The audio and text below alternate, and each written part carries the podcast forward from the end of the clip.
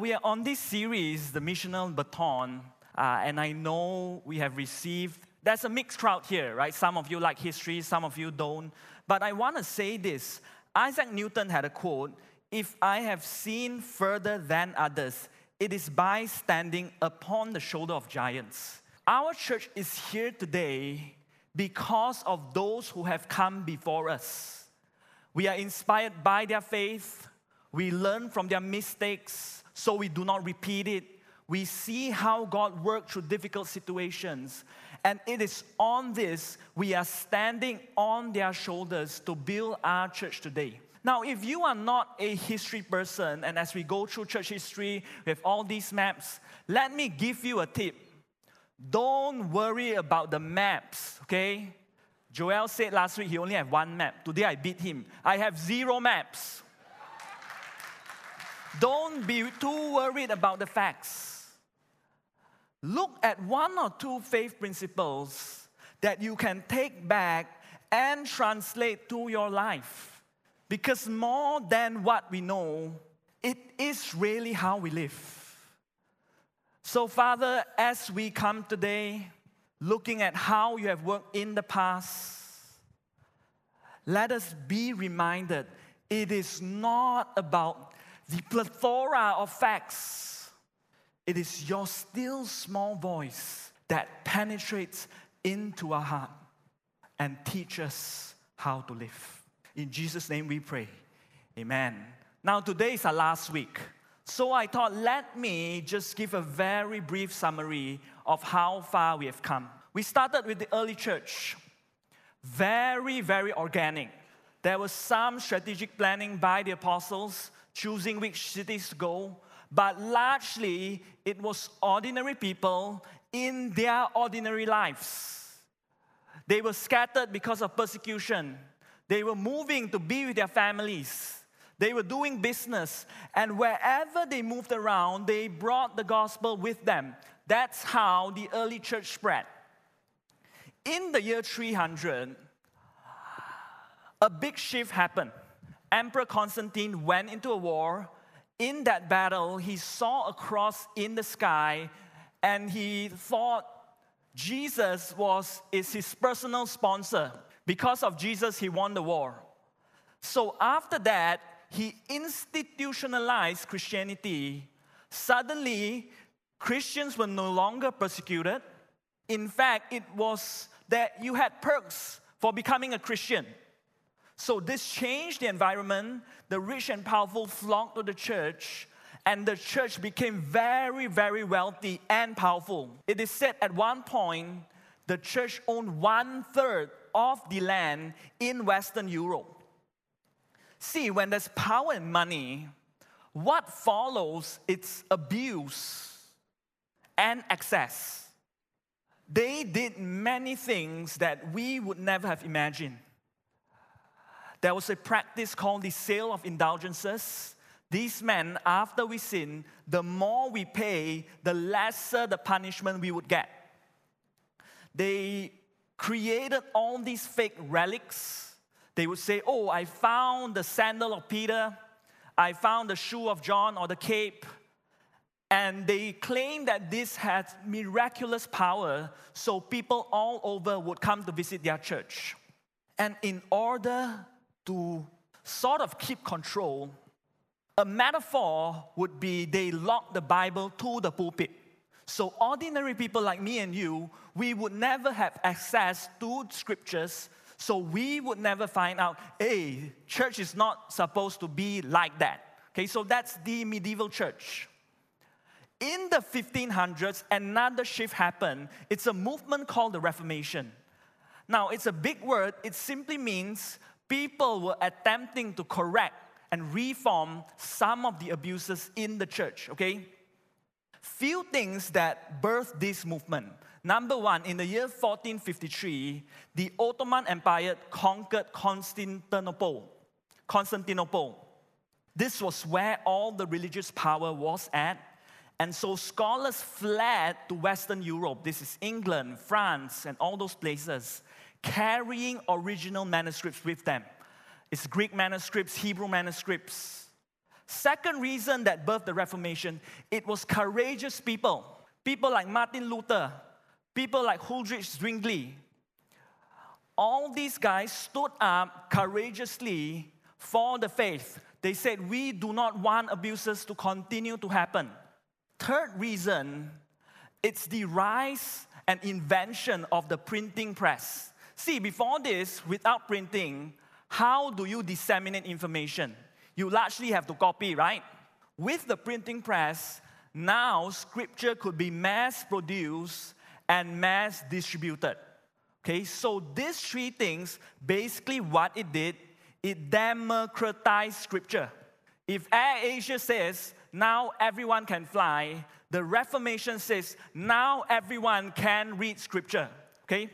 Now, this create a very different kind of a paradigm. It's an amazing thing, right? Every one of us get to read scripture. But it created a different kind of an, an environment. See, if you have read scripture long enough, you would realize it's not as straightforward. There are contexts, there are original language and different things, and sometimes there's a range of meaning. When everyone gets to read scripture, it forms different opinions about scripture. There's a beautiful side and an ugly side to it. The beautiful side is this when a group of people they felt they had a new revelation of truth it would lead to a profound sense of conviction and revivals would just happen these meant strong emotional responses these meant the gospel being spread in the community this meant an increased interest in the things of god and would often lead to a birth of denominations. Denominations simply mean a group of people who share similar beliefs and similar focuses, so to speak. Now, the ugly side is not that there were many denominations. The ugly side was how each denomination related to each other. So, when a revival happened, oftentimes who criticize these denominations is not non church members, it's other Christian groups would put them down, criticize them, dismiss them, and it created an environment of really conflict. Now, it is in this kind of an environment that I want to share with us our focus today the Pentecostal missionary movement if you see this chart, the Pentecostal movement kind of came from the stream of the Methodist and the holiness movement. So it's John Wesley, Charles Wesley, those people.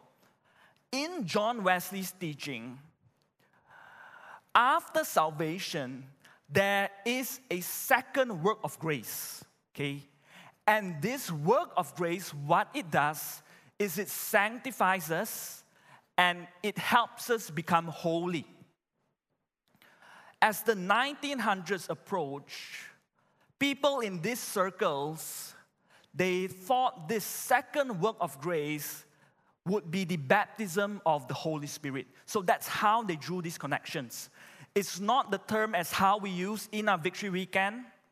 Baptism of the Spirit to them at that point of time was when I'm baptized, it empowered me and sanctified me to be holy. Hence the term the holiness movement. Okay? So, how did the Pentecostal movement come about? On the 31st December 1900, the eve of the new century, there's a guy called Charles Parham. Charles Parham is from the holiness stream. He's a small, he's a teacher in a small Bible school. So he was reading Acts 2, and he kind of put two and two together, and he said, Okay, they were filled with the Spirit, and they began to speak in other tongues. Okay, other tongues simply means these were known languages. It's like me as a Chinese, I suddenly speak Italian, okay? Or an African starts speaking Mandarin. So Charles Parham said, hmm, I think based on this, the sign of the baptism of the Holy Spirit is speaking in tongues. So that night, 31st December 1900, they held a prayer meeting and they were contending from, for what happened in the day of Pentecost in Acts 2 to happen in their prayer meeting in Kansas. Okay? So they're praying, praying, praying. All of a sudden, he claims one of his students called Agnes Ozman, she starts speaking in fluent Mandarin and she could not speak English for three days. As she wanted to communicate with them, she starts writing it also became Mandarin. And Charles Parham claimed in that prayer meeting itself, there were 21 languages spoken, verified by native speakers. Now, I want to say this. I know we have a lot of questions, but to them, they saw it at what as an Acts 2 moment. And what they were desiring is that now, with these 21 languages, we can go to these different nations and tell them in their own tongues the mighty works of God. So they looked at it as a missional launching pad, okay? So Charles Parham started teaching this. It did not take off. Largely, um, most people did not believe the Holy Spirit still worked in revelatory ways, which means they did not believe in miracles, they did not believe in healings, tongues, prophetic words, and so on. So it did not pick up until 1906. One of his students, called William Seymour, this guy over here, he did not experience what Charles Parham experienced, okay? He, he simply heard about it. And he was invited to be a pastor in Santa Fe Holiness Church. This is in LA. First sermon, he preaches on speaking in tongues. Immediately, he was kicked out of the church. They said this was too narrow. We already are baptized. Why are you telling about speaking in tongues? And he ended up at this house here on Bonnie Brae Street. It's a few of them that followed his teaching. And William Seymour said, Let me content for what happened in 2, what happened to Charles Parham, to happen in our prayer meeting as well. On the 9th April 1906, suddenly it takes off. So, this is what he said. Let me read it to you. William Seymour said, through me like electric needles. I fell under the power, and God began to mold me and teach me what it meant to be really surrendered to Him. Soon I began to stutter, and then out came a distinct language which I could hardly restrain. I talked and laughed with joy far into the night. I received the baptism with the Holy Ghost and fire, and I felt the presence of God in my heart, my hands, my arm, and all through my body. The prayer meeting here lasted three days and three nights. Too many people came, and the house couldn't fit. They moved to this building at the bottom corner in Azusa Street. It's an abandoned building. They set up these crates, they put hay around, and they continued their prayer meeting. People all over came. It was praying, it was speaking in tongues. There were miracles happening. Uh, people going out to exhort, and so on and so forth. And they started sending these newsletters all over the world. And people were responding, hey, this is happening in my nation too. Now, there were a lot of things going on. I know you have a lot of questions. There were many amazing things that happened. There were also some abuses and excess. There were lots of criticisms. The newspaper came out, wow, this weird thing happening in Azusa Street. But there's one thing without question. All of them saw it as a missional moment. They saw it as Acts 1 8. They received the power of the Holy Spirit and they could be witnesses to the end of the earth. And these people, they were not rich people, they were middle to lower class. They had no money, they had no support structure, and they said, If I'm given the tongues of Romanian, now I'm supposed to go to Romania. and they would go to the port, buy a one way ticket, hop on the boat, and go to Romania without any planning. The Pentecostal movement is above all else a missionary movement. I gotta say this. What happened to these people? There's three scenarios that play out. So they jump on the boat, they got there. The first scenario is they actually don't know the language, or they know just two phrases. The impulse of tongues got them there, but they had to stick it out and learn the language, or some of them gave up and went back. The second scenario that happened, these are people who really got the language. They went there, start ministering, doing ministry work, and they lost the language after that. And they had to relearn it from scratch. And the third scenario, this is the minority. They were supernaturally given the gift of that language, and they never had to learn the language to minister in that country. Now, this small place, in two years, they had presence in 25 countries. From the US, they went all the way China, India, Japan, South Africa. In 10 years, they were in 50 countries. And if you try to track their growth, it's very difficult. But one of their largest denominations, it's the Assemblies of God, okay? 1940, 300,000 of them. In 1960, it's 3 million. 1990, 30 million. 2010 is 60 million people, and 85% of them were in non Western countries. And I shared all this to show you these people, empowered by the Spirit, took the leap of faith, and they just went everywhere believing that that was their call. So, what is our take back today? Three things. First one, the Holy Spirit's role in mission. See, sometimes today, in certain church circles, we think of church, uh, Holy Spirit as a comforting uh, element in worship, in prayer, and all, and, and that's true. But there's one role we must not forget the Holy Spirit's role is for mission. Now, I know you have questions on missionary tongues and all that. Don't worry about that. Let's put that aside. If you start reading scripture about the Holy Spirit, you start to realize everything is about mission.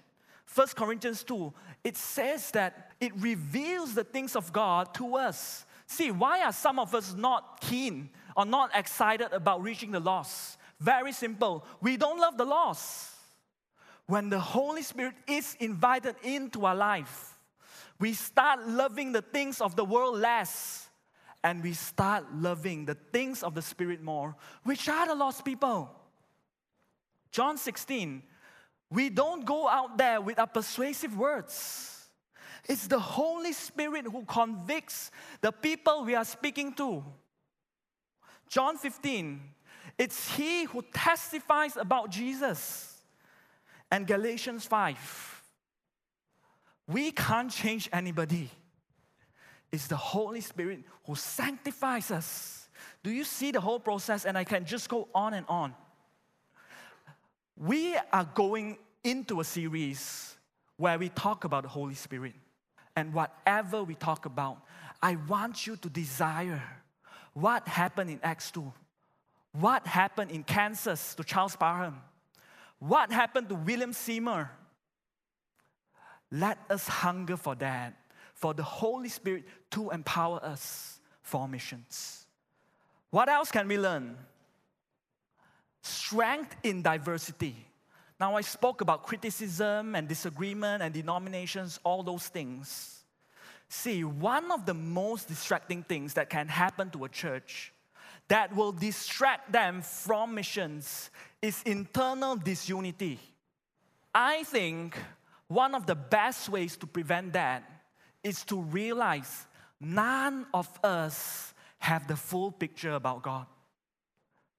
Our background, our context allows us to see certain things very clearly, but not other things.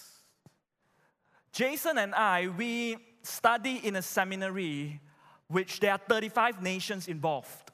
There are people who minister in East Africa.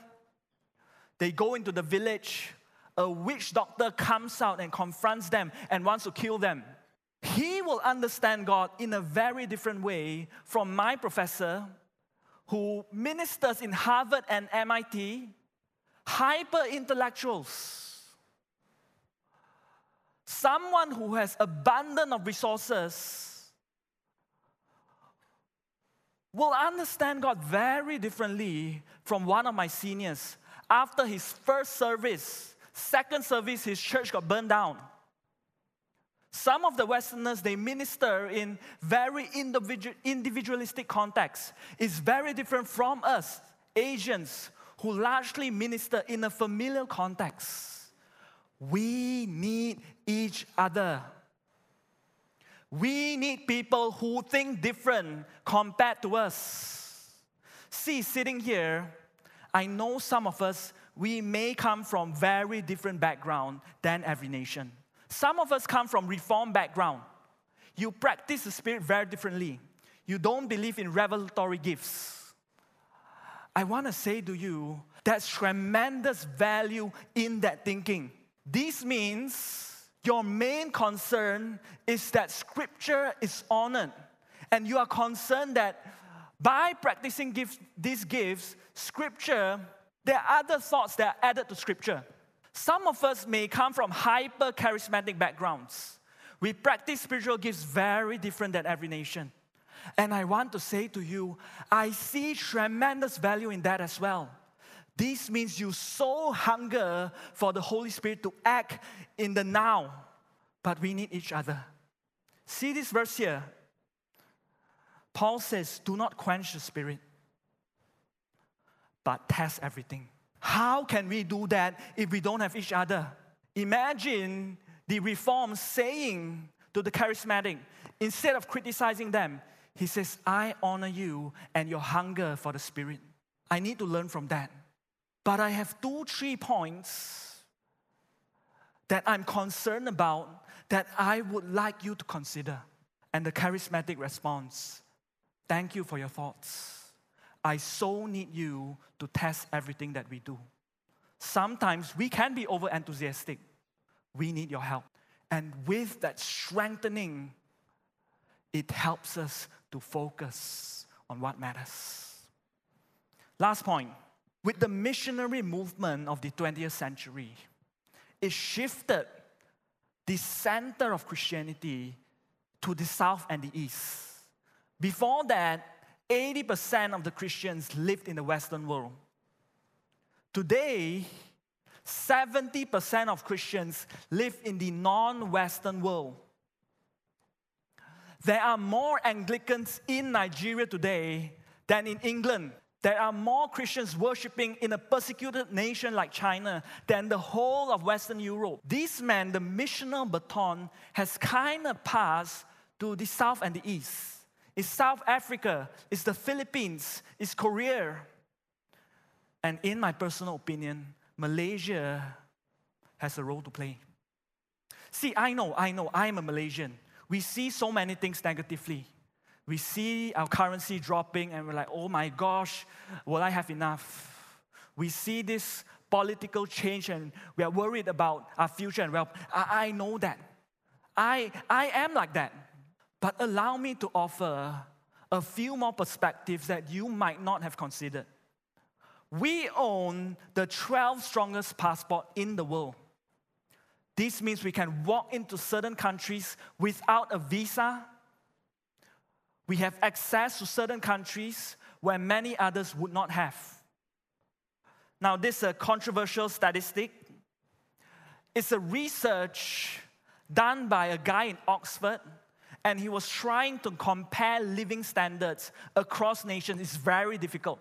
So he took a few points. It's the Gini index, it's the distribution of wealth. He considered purchasing power parity, he considered GDP, he considered exchange rates. And according to him, if you earn 3,000 ringgit a month as a fresh graduate today, you are wealthier than 93.5% of the global population. Now, I, don't, I know most of you don't believe me. Just Google median income, global median income. You would find 50% of the world's households earn less than a thousand ringgit a month. Yes, we are economically challenged, but 93.5% of the world are worse off than us. We are multilingual. We don't need the missionary tongues. Some of us know Mandarin. We would be very effective in China. Some of us know Tamil. We would be very effective in India. These are two of the world's largest populations in the world. The baton has passed to Malaysia. The only question is whether we are going to take it personally and say, I personally, I, Eugene, am going to take hold of the baton. Now, we're going to end today by playing a prophetic video from Pastor Jim Laffoon. He prophesied here, I think 2019 or something. And I want you to see it uh, with a different lens. I want you to see it through the lens of the Holy Spirit. I want you to see it with the lens of mission. It was as if he was passing the baton to Malaysia. We're going to watch the video and then we'll come back and respond to it. Let's play the video. All right, Holy Spirit, we thank you you're with us. We thank you for the nation of Malaysia. We thank you, Lord, there's a new day for the church in Malaysia. Lord, a new day here for Eagle Point Church. Thankful for what you're doing. Uh, Timothy Teresa even says the Lord is, uh, you walked on the stage, this church, and you are walking into a new period of time. It's true there's been opposition, but this opposition, says the Lord, that you felt spiritually, things you've all felt, will create opportunity. And this church is coming into the greatest opportunity of harvest you've ever known. In fact, there will be unexpected outbreaks of my spirit in my evangel- in, in evangelism in every place you cannot imagine. In fact, says the Lord, people you've written off, things you've written off, things you said would never happen, they're going to happen. And you're going to come into an unusual six year season of growth. There'll be more properties, there'll be more opportunities, and this church will grow and grow and grow. And I'm dealing, says the Lord, even with the very DNA of the church. I'm working on things, I'm deepening your faith. And I want you to know you are coming into an unusual time of outreach, into an unusual time of outbreak. And I am going to break loose in this city in ways that if I were to describe them to you, you would not know what to do. And this outbreak that will come, says the Lord, will be geographical because there'll be new opportunities, there'll be new church planting, there'll be new buildings, but it'll be human as well. People you've written off in your own families, you'll see them saved. People and coworkers that you thought, well, they'll never be saved. I should never even talk to them. By my spirit, I'm going to do something. And there'll be interesting shaking and shifting in the nation as well. For I will stabilize things, but there will be like an unusual growth opportunity that will come to the nation. In fact, it will like capture the nation. Like they'll just say, this is our real chance to build our economy. And there will be like an exciting two years where people say, We've just never seen this opportunity before. For it's as if out of the ground it will come forth. And there'll be great excitement for two years to 27 months, but it will be like an economic slippery slope. And there will be a grasping and there will be an extension. And some will say, You're just extending too fast. That's not even fully done. But you're not to be afraid, for what is fast will feel like last, but I will sweep down and turn the nation again when this happens. And you're to know by my spirit and by my power, I am at work. There are even Nicodemuses, even now, by night, searching and seeking. There are even Sauls sitting blind three days, just waiting. And you are no, you're not to be afraid of sudden opposition.